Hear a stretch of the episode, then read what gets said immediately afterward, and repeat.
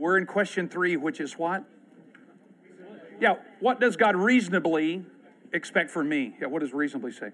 Now, we've been discussing this, and I, have got on your outline there, and if you want to do this, you can. You don't have to. You can go to this uh, site, socrative.com. It's on your handout there. Go to the student log. You don't have to give any information. You know, you don't have to give your social security number, sign up for an account, or, or promise to, uh, you know, register for the National Clearinghouse Award. Uh, so just go in there, and then the room number is 50168. I've got a couple of questions there. This is all anonymous, by the way. I can't see who, who it is and wouldn't, wouldn't need to unless you want to talk to me about it. Um, but there's a couple of questions there that I think, as we kind of wind this question up today, at least that's my goal, to wind this one up and then go to question four next week of what can I reasonably expect from God? What does He expect from me? But now we go to that fourth question what, what can I reasonably expect from God? What, what is it there? So if you have a question or issue here that uh, relates to this, I'd, I'd, I'd, encourage you to go ahead and do that. And so we've been uh, dealing with this here, this idea of what does God reasonably expect from me? That's on, on your outline. What does God reasonably expect from me? And we, we've talked about this.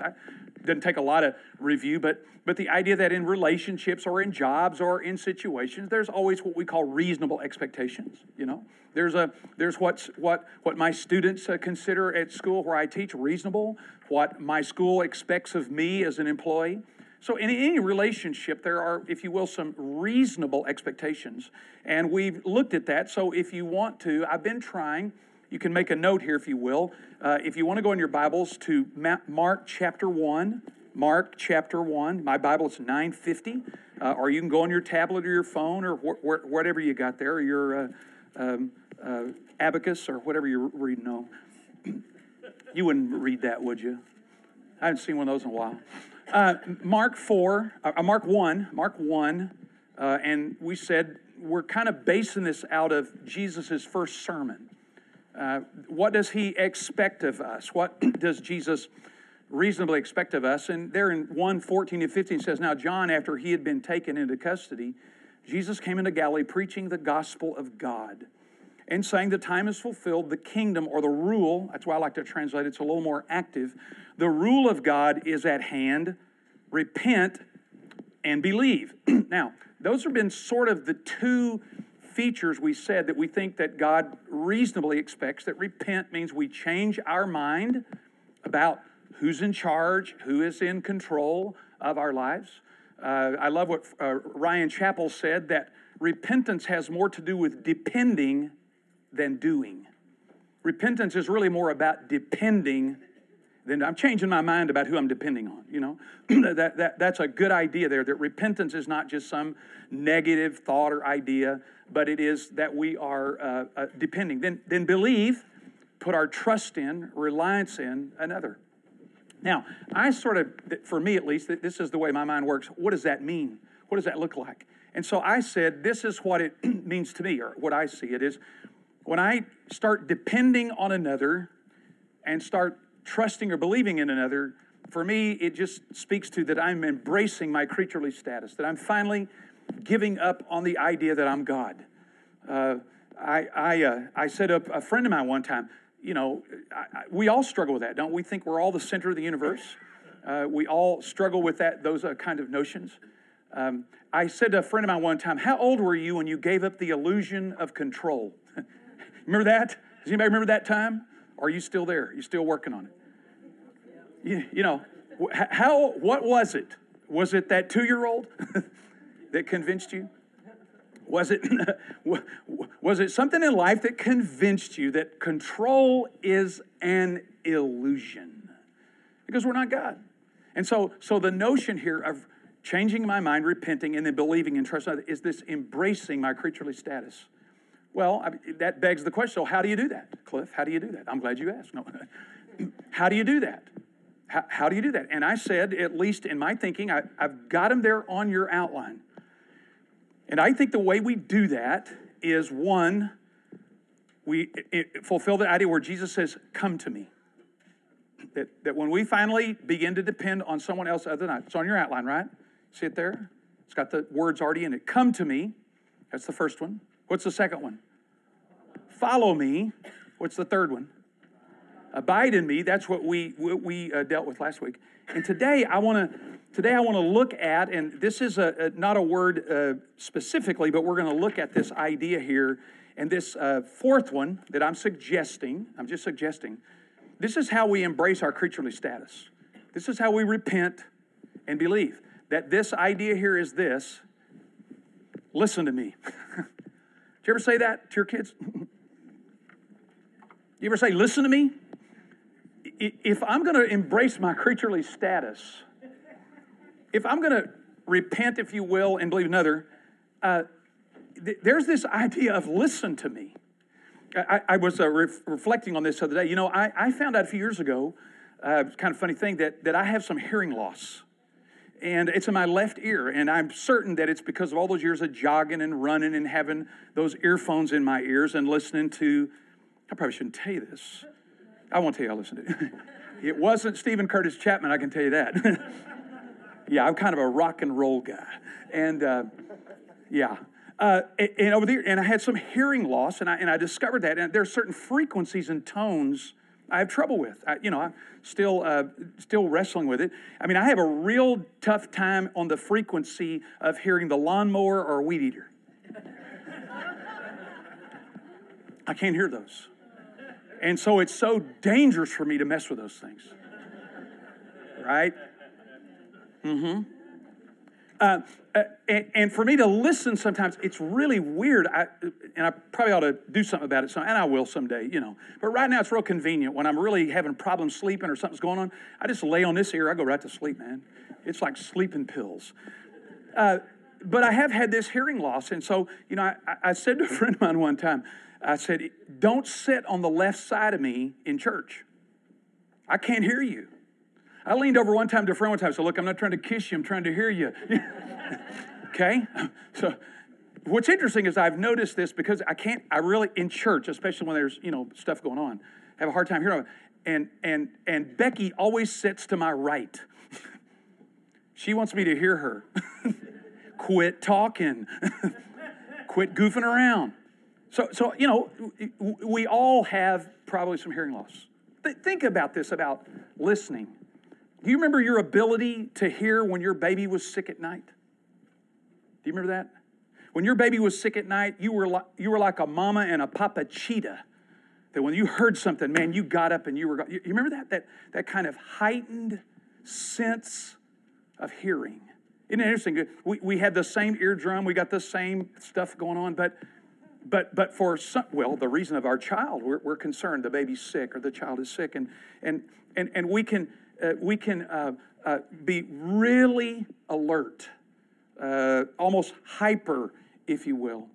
Uh, uh, you, you, remember, or you probably did, you know, you remember the ability to hear whenever they were announcing the Final Four in the football playoffs, right? Remember that? You're leaning, say, shut up, be quiet, be quiet. I mean, come on, you can hear what's going on here, right? But you're kind of leaning in, okay, who are the four teams? Alabama, you know, and you start, oh, where are we, right, right? Uh, I was doing the laundry that day. Uh, my, my team wasn't in that group. yeah. I remember when my dad, uh, toward the end of his life, who died of pancreatic cancer, uh, one of the things I did, I went with him to every doctor's appointment he had. Because I'd read and, and heard that when people get serious diagnoses or they have stuff like that, they don't always hear real well. And so I just made it my role, and I could. I just made sure I went. I, I remember one of his last uh, appointments. Uh, we're talking to the doctor, and the doctor said, Mr. Sanders, this is about all we can do. Uh, if you were interested in a clinical trial, uh, we could include you in that. And, um, uh, you know, but there would be one group that got the medicine and the other one that didn't. And so, you know, you could be in that group and that would be your choice. And so, you know, I let my dad listen to this guy, and we talked for a while. And and uh, um, I, I remember leaving, and I would always ask my dad this: "What did you hear him say?" We're driving home. What did you hear? And that, to my to my absolute surprise, my dad said this to me. Well, he said it's going to cost a lot of money to do this. I'm serious. I, were we in the same room? you know what? Really, because my dad grew up in the Depression. Uh, we think he started it, but uh, My students think the depression is why we have medication now, so. Another story. uh, but he grew up in the depression, and finances were always such a big deal for my dad. Everything was about money. I mean, he just was tough on him. I, I don't blame him for that. But I thought, how can you hear that? It just, it, it astounded me. The doctor never mentioned money. He never mentioned cost. Uh, you know, if we're going to listen to Jesus, we might need to pay attention to the fact that sometimes we don't hear so well. And, and sometimes uh, we need to pay a little more attention to how we're listening. And, and you know, in the scriptures, let me give you a few verses here and we'll get right into this. In Matthew 11, 15 and 13, 9, Matthew 11, 15, and then in 13, 9, Mark 4, 9, Mark 4, and Mark 4, 23, or 4, 23, yeah, Mark 4, 9, and 4, 23. And then in Luke 8, 8. Jesus makes this uh, rather cryptic statement. If anyone has ears, let him hear. You go, what? I mean, people must have been looking at Jesus like, what? You know, because this idea of can we hear correctly? Do we hear correctly? Or is our background and history and all the things that make us up who we are affect our hearing? I think it does. And I think that's why Jesus said, if you got ears, listen to me. Listen to what I say. Listen to what I tell you. If you're going to depend on me, if you're going to change your mind about who's in charge, and if you're going to begin to believe and trust in another, listen to me.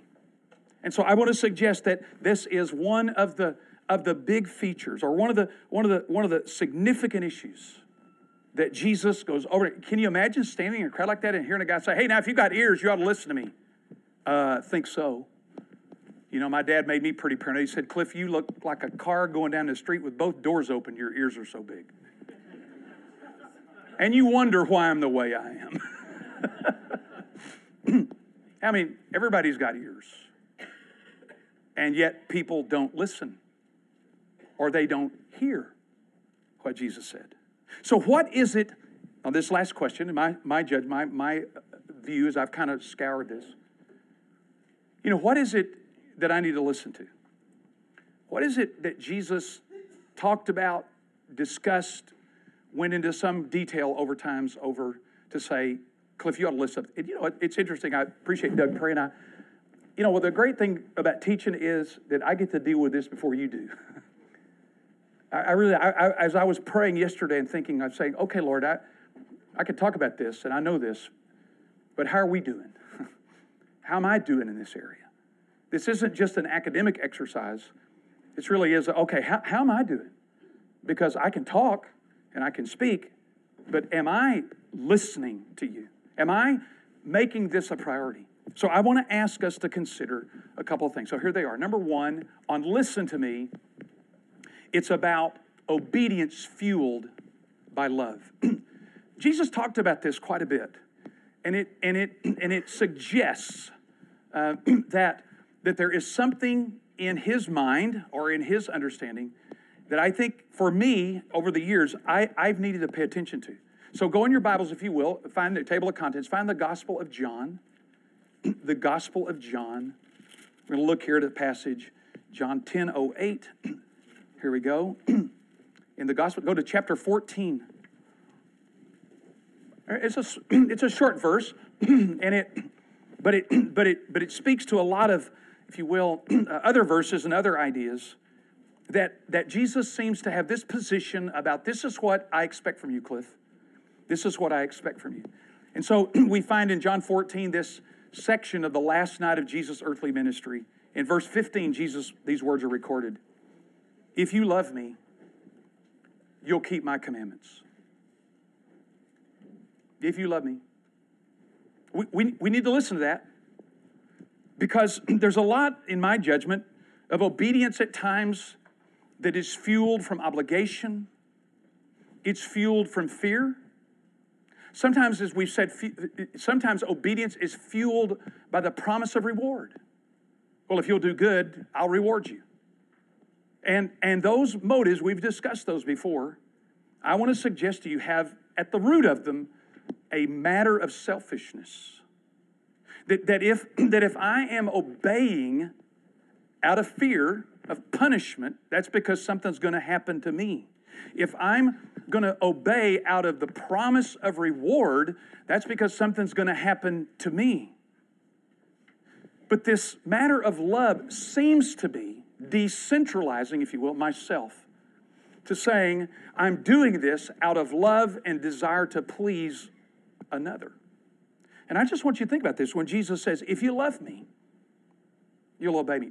I, just tell my students all the time if you're, and if I'm having trouble with obedience, the answer isn't try harder or get scared of what's going to happen to you. The answer is, what am I loving here? What, am I loving? What am I preferring here in my life? If, if I love him, Jesus says, you'll obey. I just want that to settle in you for a second. That is our obedience, is my obedience, is this what God expects of me? Is, in other words, this, this love fueled obedience? Not just simply that I've learned. I've asked myself on several occasions, uh, am I doing what I'm doing because I've just learned to do that? Am I just doing this because it's kind of my routine? Or is it out of love to God for his love to me? We're going to look at that here in a second. But notice Jesus said, If you love me, you will. Not, not you might, you will. You'll keep. The word keep there, tereo, is the idea of, of obey. You, you, you'll, you'll obey my commandments. You'll, you'll keep them. Tereo is the, is the Greek term there. It doesn't, doesn't just mean keep them like in a box or keep them in a list, but you'll obey them. And I think, in my own life at least, I, um, I think a lot of the obedience that I worked at and, and, and was taught about was either out of fear of punishment or out of the promise of reward. Anybody but me? That sound familiar? Instead of saying, wait a minute, Cliff, wait a minute, wait a minute, wait a minute, the key here, what fuels obedience is love to God. And that desire to please, that, that desire to honor out of a love for God. So I'm going to say, and I'm going to get to this here at the end, but if our if we're in trouble with obedience, we might ought to back up instead of trying to manage our behavior and ask, where is it in my life that I'm not experiencing the love of God? We're going to look at that. But you see, if we, if, if we listen to Jesus, he tells us this is how this works. This is what I expect. He doesn't say just obey me and then you'll get to go to heaven and be worth it. You know, how many I had that was my religion. You know, well, I don't really want to do this, but you know, it beats going to hell, you know. And so let's just go on. Yeah. Didn't uh, Christ use fear as a motivation sometimes when he said like don't, mm-hmm. you know, mm-hmm. quit that, or worse could happen to you, or um, better for you to enter kingdom than you know toothless and eyeless and all that. Yep. The, the question for we're recording, right? Okay. Yeah. The question is, did Jesus use fear? Um, I, I guess you know, and I'm not trying to dice and slice too tight here. Over the years, I've come to the conclusion that what Jesus is telling is the truth. not a fear tactic. He's just saying, hey, you do this, this is what's going to happen. It, it, it isn't as much fear driven as it is truth driven. Um, that, that's my judgment of that. That Jesus isn't trying to frighten people or scare them to death. He's just trying to say, hey, look, do, do you know this is what's going to happen if you do this? It's interesting because in most theological uh, sec- or in, in books on theology. um, you know, the stuff nerds read. uh, what's interesting is all in almost all of them that the section in the in the in the in the, the text about the wrath of God is always under the category love of God. That may seem weird to you, but it's the, under the category of the love of God, of God saying, I don't want you to do this because here's the truth about this. I, I, said before, and this whole thing about sin, this is deep theology, okay, so listen carefully. It's don't touch the hot stove. Right? Heavy, right? Four years of seminary for that. I mean, this comes back to the understanding the nature of God. You know, first question is a God. Second, what's this God like? This God loves us, cares about us. If there is any wrath, if there is any response to sin, it is because of love for the creature that's getting torn up by it. So I, I just, I see it more as a, for me, you know, nobody has to agree with me. Thoughts and opinions as teacher, not necessarily thoughts and opinions across this community church. It's elders, our leadership. yeah, it's a truth matter hey, you know what? If you do this, this will happen. I'm not causing it to happen. This is the way the universe works. And if you want to get in that, you can do it. But man, I'm telling you, it's going to be bad. But it's not manipulative. It's not an attempt to frighten and scare and, and manipulate. It's saying, here's the truth. Does that make sense? I just, I just think we've kind of twisted some of this stuff up. And, you know, I'm going to scare the out of you. I said that one time in a Church of God meeting. Wayne Bolenbacher was in there, and I said, The problem with you preachers, you're trying to scare the hell out of everybody. I mean it literally. Wayne looked at me like, I said, I can get out here fast. so I, yeah, I, when I read those verses, I just say, hey, Jesus is trying to tell people how the road runs here and that this is not going to be good for you. So, so, this notion, if you will, of love that fuels obedience. I mean, there's a great thing here when Jesus says, You will if you love me. Now, I want to, you know, you know me, I, I'm going to get to this later, but you can't love God until you're convinced He loves you. Okay? John Wesley said it like this True Christian living, whatever it is, you know, he, he sometimes uses the word holy. True holiness or Christian living is to love God with all your heart, soul, mind, and strength. But you can't love God until you're convinced he loves you. That's just 1 John 4 19. We love because he first loved us. So the issue of obedience isn't isn't an activity issue. The issue of obedience isn't a, a matter of action or, or, or, or practices or duties, it's a love matter. And I think if we're gonna, if we are gonna know what God expects of us, He expects or He desires love fueled obedience. I'll tell you why. I, know I'm jumping around a little bit here. I, I, just too much stuff here. Go, go in your Bibles, uh, you're in John, go left and go to Luke. Or if you're in your tablet or whatever, you can do whatever you want to.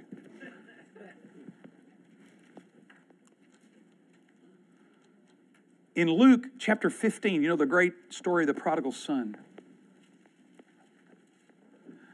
I've always been, not a, not a lot of attention is given to this because most of the attention is given to the prodigal father, which I think this thing has completely been misnamed. It should be the prodigal, like Tim, Tim Keller said. It's the prodigal father. Prodigal means excessive, wasteful. That's the father, you know. He's been wasteful and excessive with this young boy. But when the, son, when the young son comes back and his older brother finds out about it, it, it, it really is just interesting that there is joy in heaven over the return of one sinner. When they come back, there's dancing and music and there's joy. But in verse 28 says when the older brother came, the, the, the, the emotion changes to what? He was what? Angry. See, it's interesting. Joy over one sinner comes to heaven. There's joy and dancing and celebration. We must make happy joy. Must make happy. I sound like I'm from from Louisiana. We're going to make happy, Moshe. What do you think about that? We're going to make happy. I lived there too long. We're going to make happy. I'm still mad at Gary Shaw for eating at Pappadeaux and not telling me about it. um, but he answered and said, Look, watch this now. This is what I'm talking about. Look, for so many years, I've been serving you. And I've never neglected one commandment of yours. And yet you never gave me a young goat. Listen to that boy. I've served you, and I've never broken one commandment of yours. How many of us have been like that? Well, why did he keep the command? He knew if his made his dad richer, he'd be richer. He, he knew that if he took care of the farm like that, everything would be better for him. Or he was afraid his dad might do something to him. Man, when I read that years ago, I said, okay, Cliff, tighten up. This has been your experience. You just obeyed because you are so strong willed. I mean, some of my obedience was just strong willed. I was telling somebody the other day when I, about 38, something like that, I can't remember anymore. I, uh, I used to weigh 215 pounds. I was built for the wind, yeah. short and wide. And uh, I remember one day I decided I was going to go on a diet, the Cliff Sanders diet, which I do not recommend. Uh, I ate 800 calories a day and ran three miles. Uh, they tell me, I wouldn't watch it, they said, my, my, my friends tell me my complexion was gray. it had moved from pink to pale to gray. Uh, and I just did. I, you know, I remember um, those days, but I just said to Becky, I said, I'm going to do this and nobody's going to stop me. My doctor said I could have killed myself, but you know, who cares? Um, apparently didn't. Um, but I remember uh, in that time, I, uh, was eating 800 calories a day. I'd stand on the scales and scream at them, yell at them. You know, I'm a real balanced person. and I remember running on a couple of days and uh, feeling bad, you know. And I, I'm glad nobody was following me, especially anybody in mental health, because I was yelling at my body and said this You're going to obey me. Just like that. time after time after time. You're going to obey me. My body is going to obey me.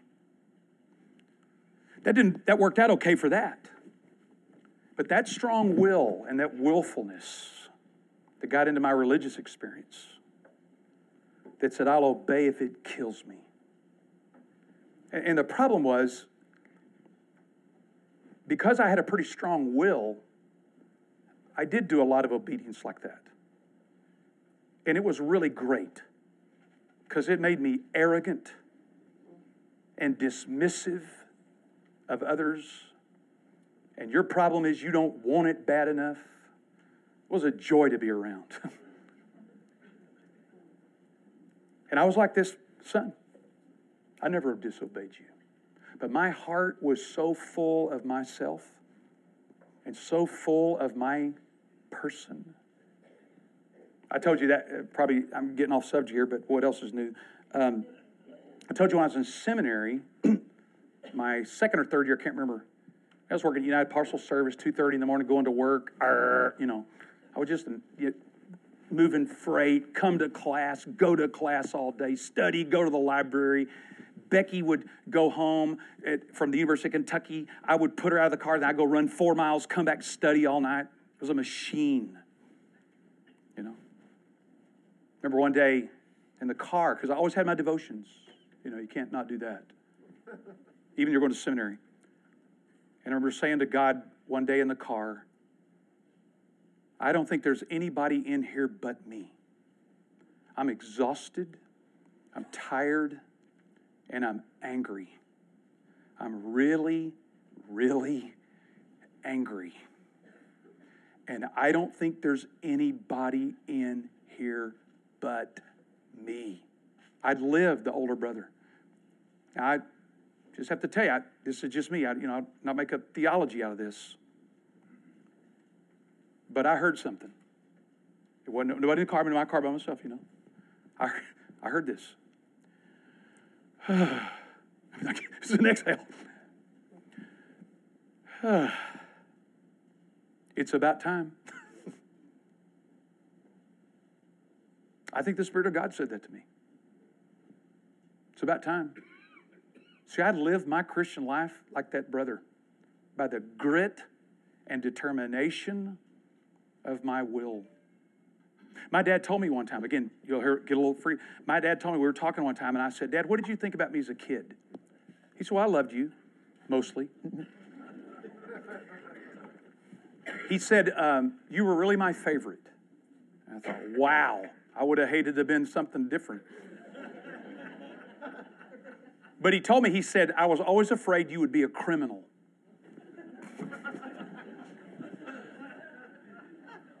And I said, What? He said, Cliff, your strong will and your ability to lie to me, looking me in the face, scared me to death. And I went, well, nice to hear that now, Dad, that, you know.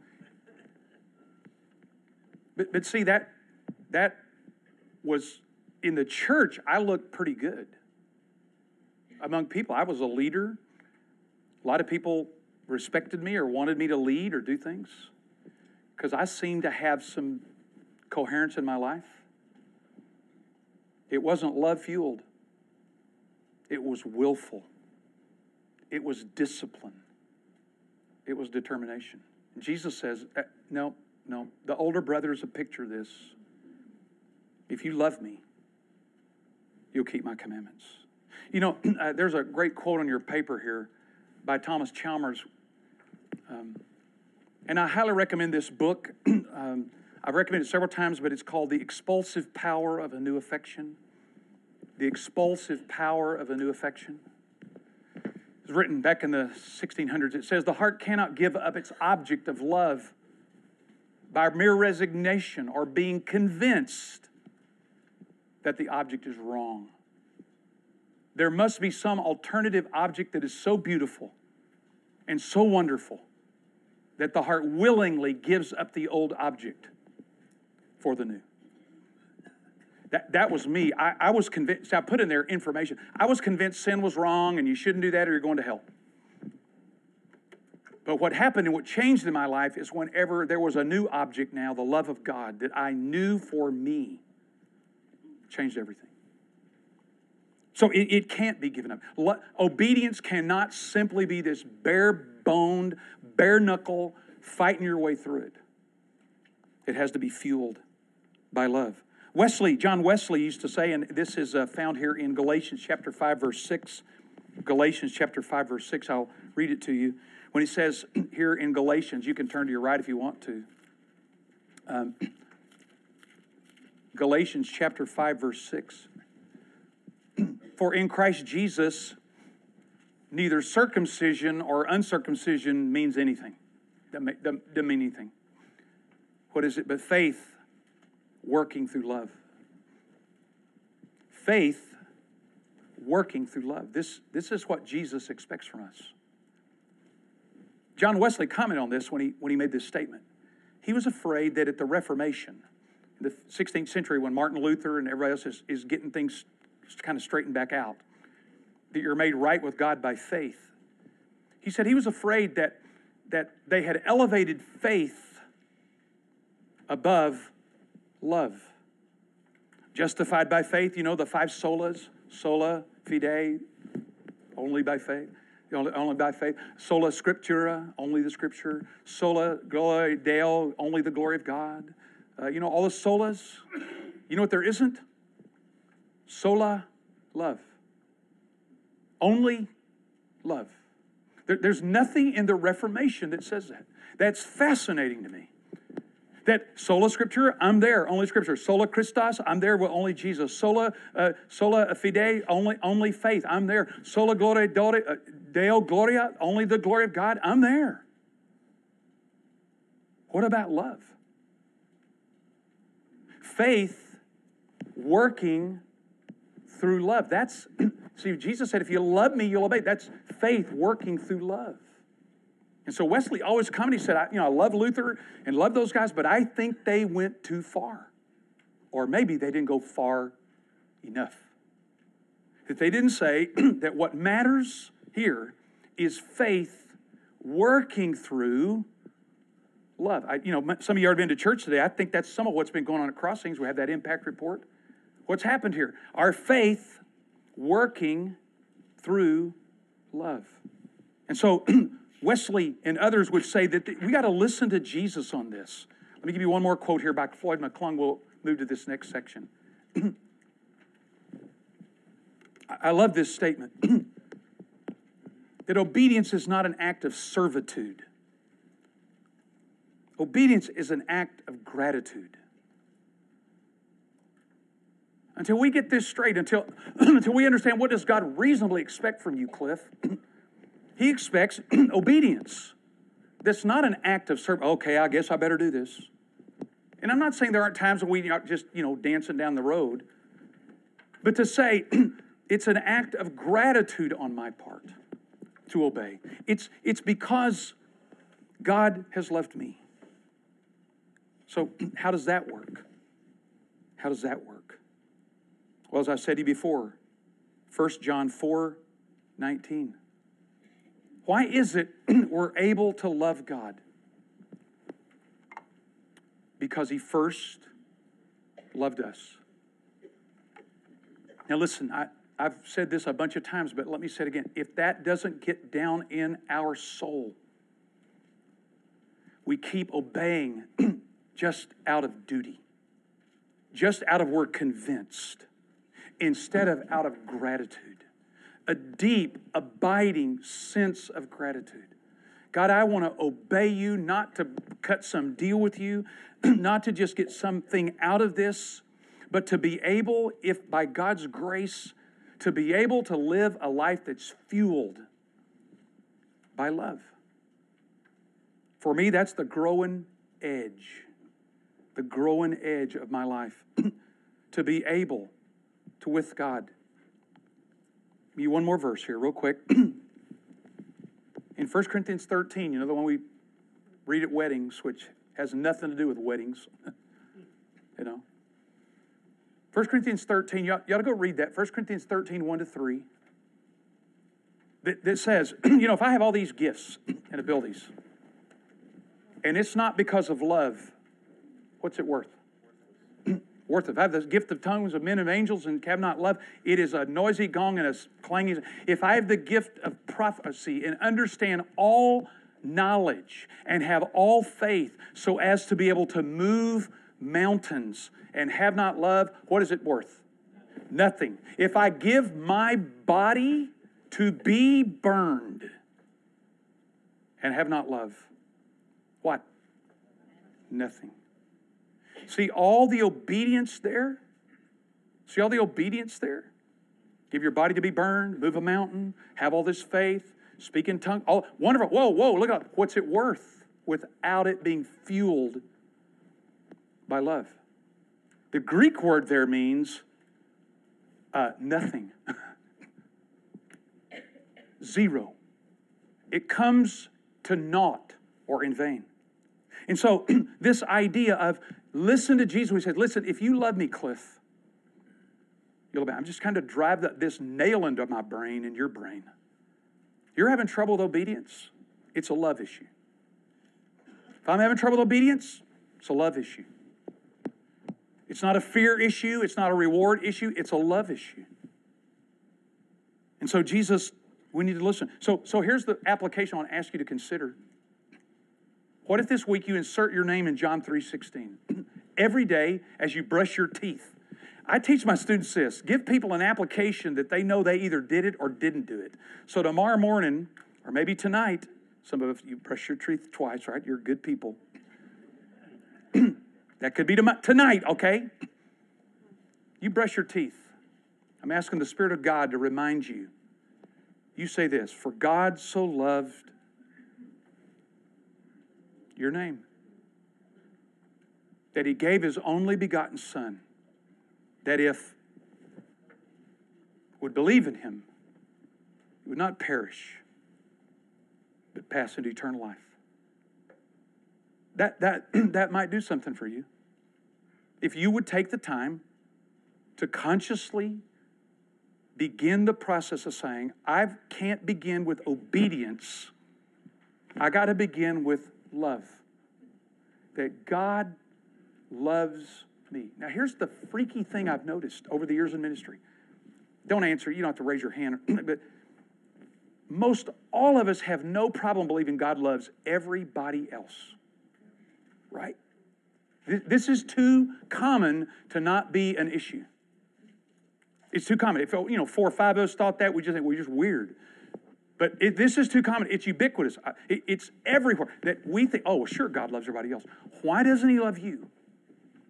Because you've set up this thing in your mind. You need to start attacking that and addressing that and dealing with that to put your name in there. Or what about this? Or begin the devotional, the gift of God's love. It's on YouVersion. it's on YouVersion by Michael uh, Youssef, a pastor in Atlanta. Begin that, that devotional to, to say, okay, I'm gonna, I'm, gonna, I'm gonna focus on this for the next 30 days for my life. Listen to Jesus. Okay, here's the next thing we're gonna get out of here. The second thing we need to listen to is about kingdom uh, kingdom living first. And so things started like, what, is, what does God expect of me? What does God require of me? And, and uh, th- this idea of kingdom living first. Uh, go to your table of contents or your Bible, wherever you are. Go to Matthew chapter 6. This is a real familiar verse. Maybe many of you already know it and memorized it and uh, have, you know, have committed to memory. Matthew 6, we're going to begin at verse uh, 30. We're going to just 33, and I'm going to work back for backwards and forwards. 633. You know, uh, one, one of the great things about traveling uh, is uh, that you get to other cultures and you see how other people live. I'll never forget, we went to Israel. I had never been to a place before. When I ordered breakfast, I had salad. And I went, wow. A friend of mine said this. I thought this was the craziest thing I ever heard. A friend of mine said, You know, the funny thing about traveling overseas is all those foreigners. Wait a minute. You're the foreigner, right? I thought, uh, you need to rethink this. you, you got to rethink this. See, that's that ethnocentricity we have. Our world and our culture and our people are the best. Instead of there are other peoples and other groups that live. And, and, and Jesus, I think, uses some of this language when he says, Seek first the kingdom or the rule of God. Uh, I don't have much time because I've talked too much here, but got off track about. Listen, here, when he says, Seek first the kingdom of God and his righteousness. and all these things will be added to you. Now, that's added is everything he's been talking about first food, clothing, you know, security, all those kind of things. And, and it's interesting, and it comes back to your question here. E. Stanley Jones used to make this observation Seek first the kingdom of God and his righteousness, and everything else will be added to you. Don't, and everything will be subtracted. Not because God's trying to take it away from you. He's saying to you again, this is the way the world works. You can get in conflict with it if you want to.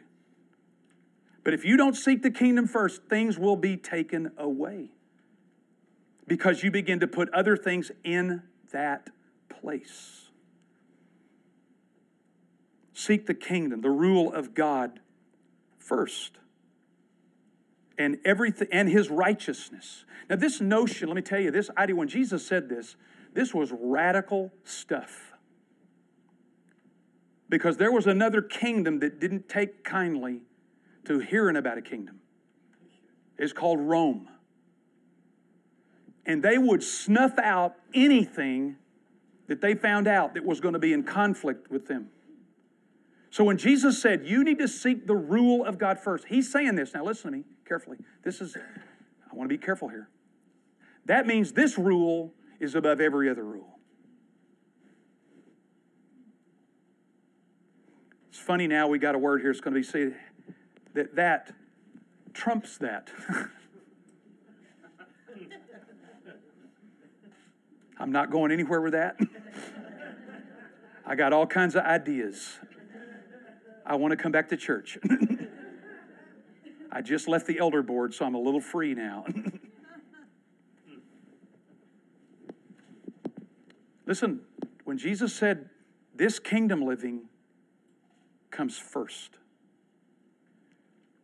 and his righteousness. Now, if you want to know what that is, I'm going to just suggest, in the interest of time,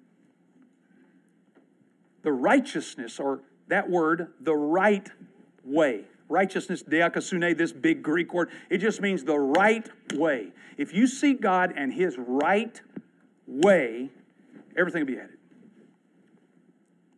What if, and I think it is, the right way is what Jesus has been referring to on the Sermon on the Mount? If we're going to seek God's rule and His righteousness or His rightness,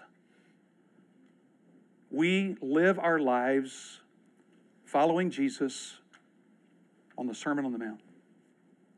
Now, before you get happy about that, start saying, yeah, there's some stuff in there. there are theological systems that say this. I've read them. There are theological systems that say this kind of living is so impossible, it can't happen until the millennium and Jesus sets up the kingdom. I cannot subscribe to that. Jesus doesn't seem to have a timer put on it. He's saying, Blessed are the meek, blessed are the poor in spirit. He's saying this love your neighbor and love your enemy. How do we do that? This kingdom is fairly disruptive. Um, I tell my students this, I just suggest this to you that this idea of, of the Sermon on the Mount, and I'm going to ask you to consider it, is that this idea of the Sermon on the Mount is that this notion is this kingdom, this rule comes to push out every other kingdom and every other rule and says you can be good with life, but your ultimate loyalty is to the kingdom of God. That's a stretch. Because there are things in here we say, how, how can I do that? I, I don't know. There are issues in here that I can just tell you, they humble me and make me stand before God and say, This is bigger than me. This is bigger than accepting Jesus into your heart. I have a friend that I know of that said this What if we said to people, now to be a Christian, before you can pray the prayer to be a Christian, and this is silly, I know it's not the way it be, but uh, you have to love your enemy. How many people sign up for that? I told someone the day I'm having trouble with my neighbor. Once I get that figured out, I'm going to the next level. but I'm having trouble with that. But Jesus said, Seek it first. So, how do you do that? What's he saying here? He's saying that the ethic or the kingdom of God, the rule of God, comes first in my life. What, does that look like? Well, it, it means the values that I hold have to be consistent with this kingdom. My time and my energy in life has to be consistent with this. I'll finish with this. There's a guy named Shane Claiborne. Maybe some of y'all heard of him. He's a radical. He like makes his own clothes. He worked at Willow Creek years ago. Came back, started a thing called the Simple Way. Lives in Philadelphia in the inner city and helps people with homes. He's an interesting guy. He's very smart and very radical. And he made this statement. this maybe not, you know, maybe we don't use this in evangelism all the time. Shane said, Before I met Jesus, my life was going along pretty good. then I met him. then I met him. And he started messing with my life. How did I treat people of a different color?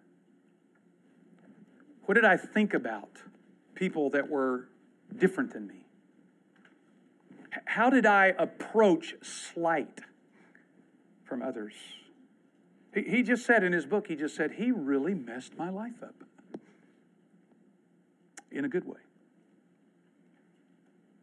This idea of listening to Jesus, he said, I want you to seek this rule first. So here's what I ask you to do to think about this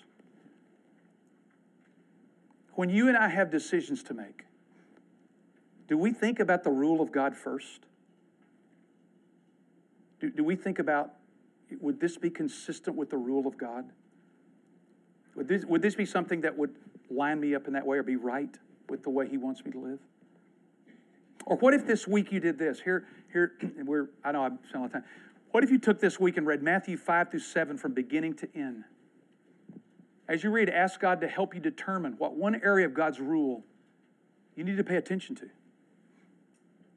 I'm going to guess, if you're like me, there's like seven in there. And I'm saying, you know, this is where um, this kingdom comes. To who's king, who's ruling my life? I think we can be good citizens. I think we can good, be good people. But I think the world has a way of squeezing it into its mold. That's what it says in Romans 12 1. And how do we find a way to say, kingdom first living? What does that look? It won't look the same for everybody, but it means that loyalty. That it, let, let me tell you, we, I was going to finish with this. Um, whenever, whenever I pray for our leaders, and I do, and we pray here in the class, I, you know, I, am not, I'm not playing, praying for a political group like that. I say this and, I, and I, it comes back on me. I say, Lord, help every one of our leaders in America know that they will give an account for the way they've used power. Every one of them. That's what I pray for. I'm not praying politically, I'm not on a party line here. I'm saying that they would know that they're going to give an account for the way they are misused power in their life. How about praying that for you? How about you and I praying the power that we have, or the influence that we have, or the way that we live to say, God, one day we're going to give an account for our influence according to the kingdom of God? Marty has a statement one time he read that it's a poem. It says, Lord, I'd like to have $3 worth of God. Not enough to keep me awake at night to pray for my neighbor but enough to help me go to sleep and feel good about how life is going. I'd, li- I'd like to have $3 worth of God. Not, not again to cause me to help those who are in poverty to dig out, but just $3 worth of God. Enough to make my rocking chair comfortable, and enough to make me li- have a life of ease on my way to heaven. Just, just, just $3 worth of God, please.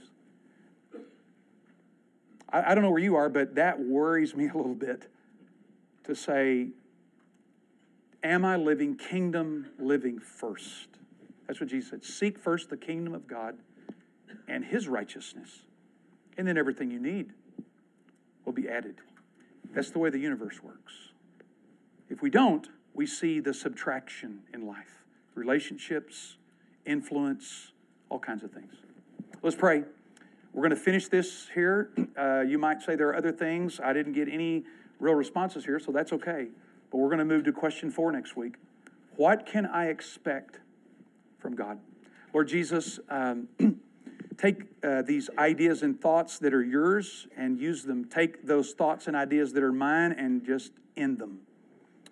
And whatever I've said that isn't consistent with you, may it cease and fall flat on the ground and what is from you and your word and your understanding, have it to cause and take root in our lives. We know, Lord, that this uh, is again uh, a uh, matter of constant growth and living. It isn't a, an instantaneous thing that we get. So we pray you'll lead us and guide us and direct us. Keep us from extreme and harm and help us to walk in love and keeping the kingdom first in our life. We pray it in Jesus' strong name. Amen.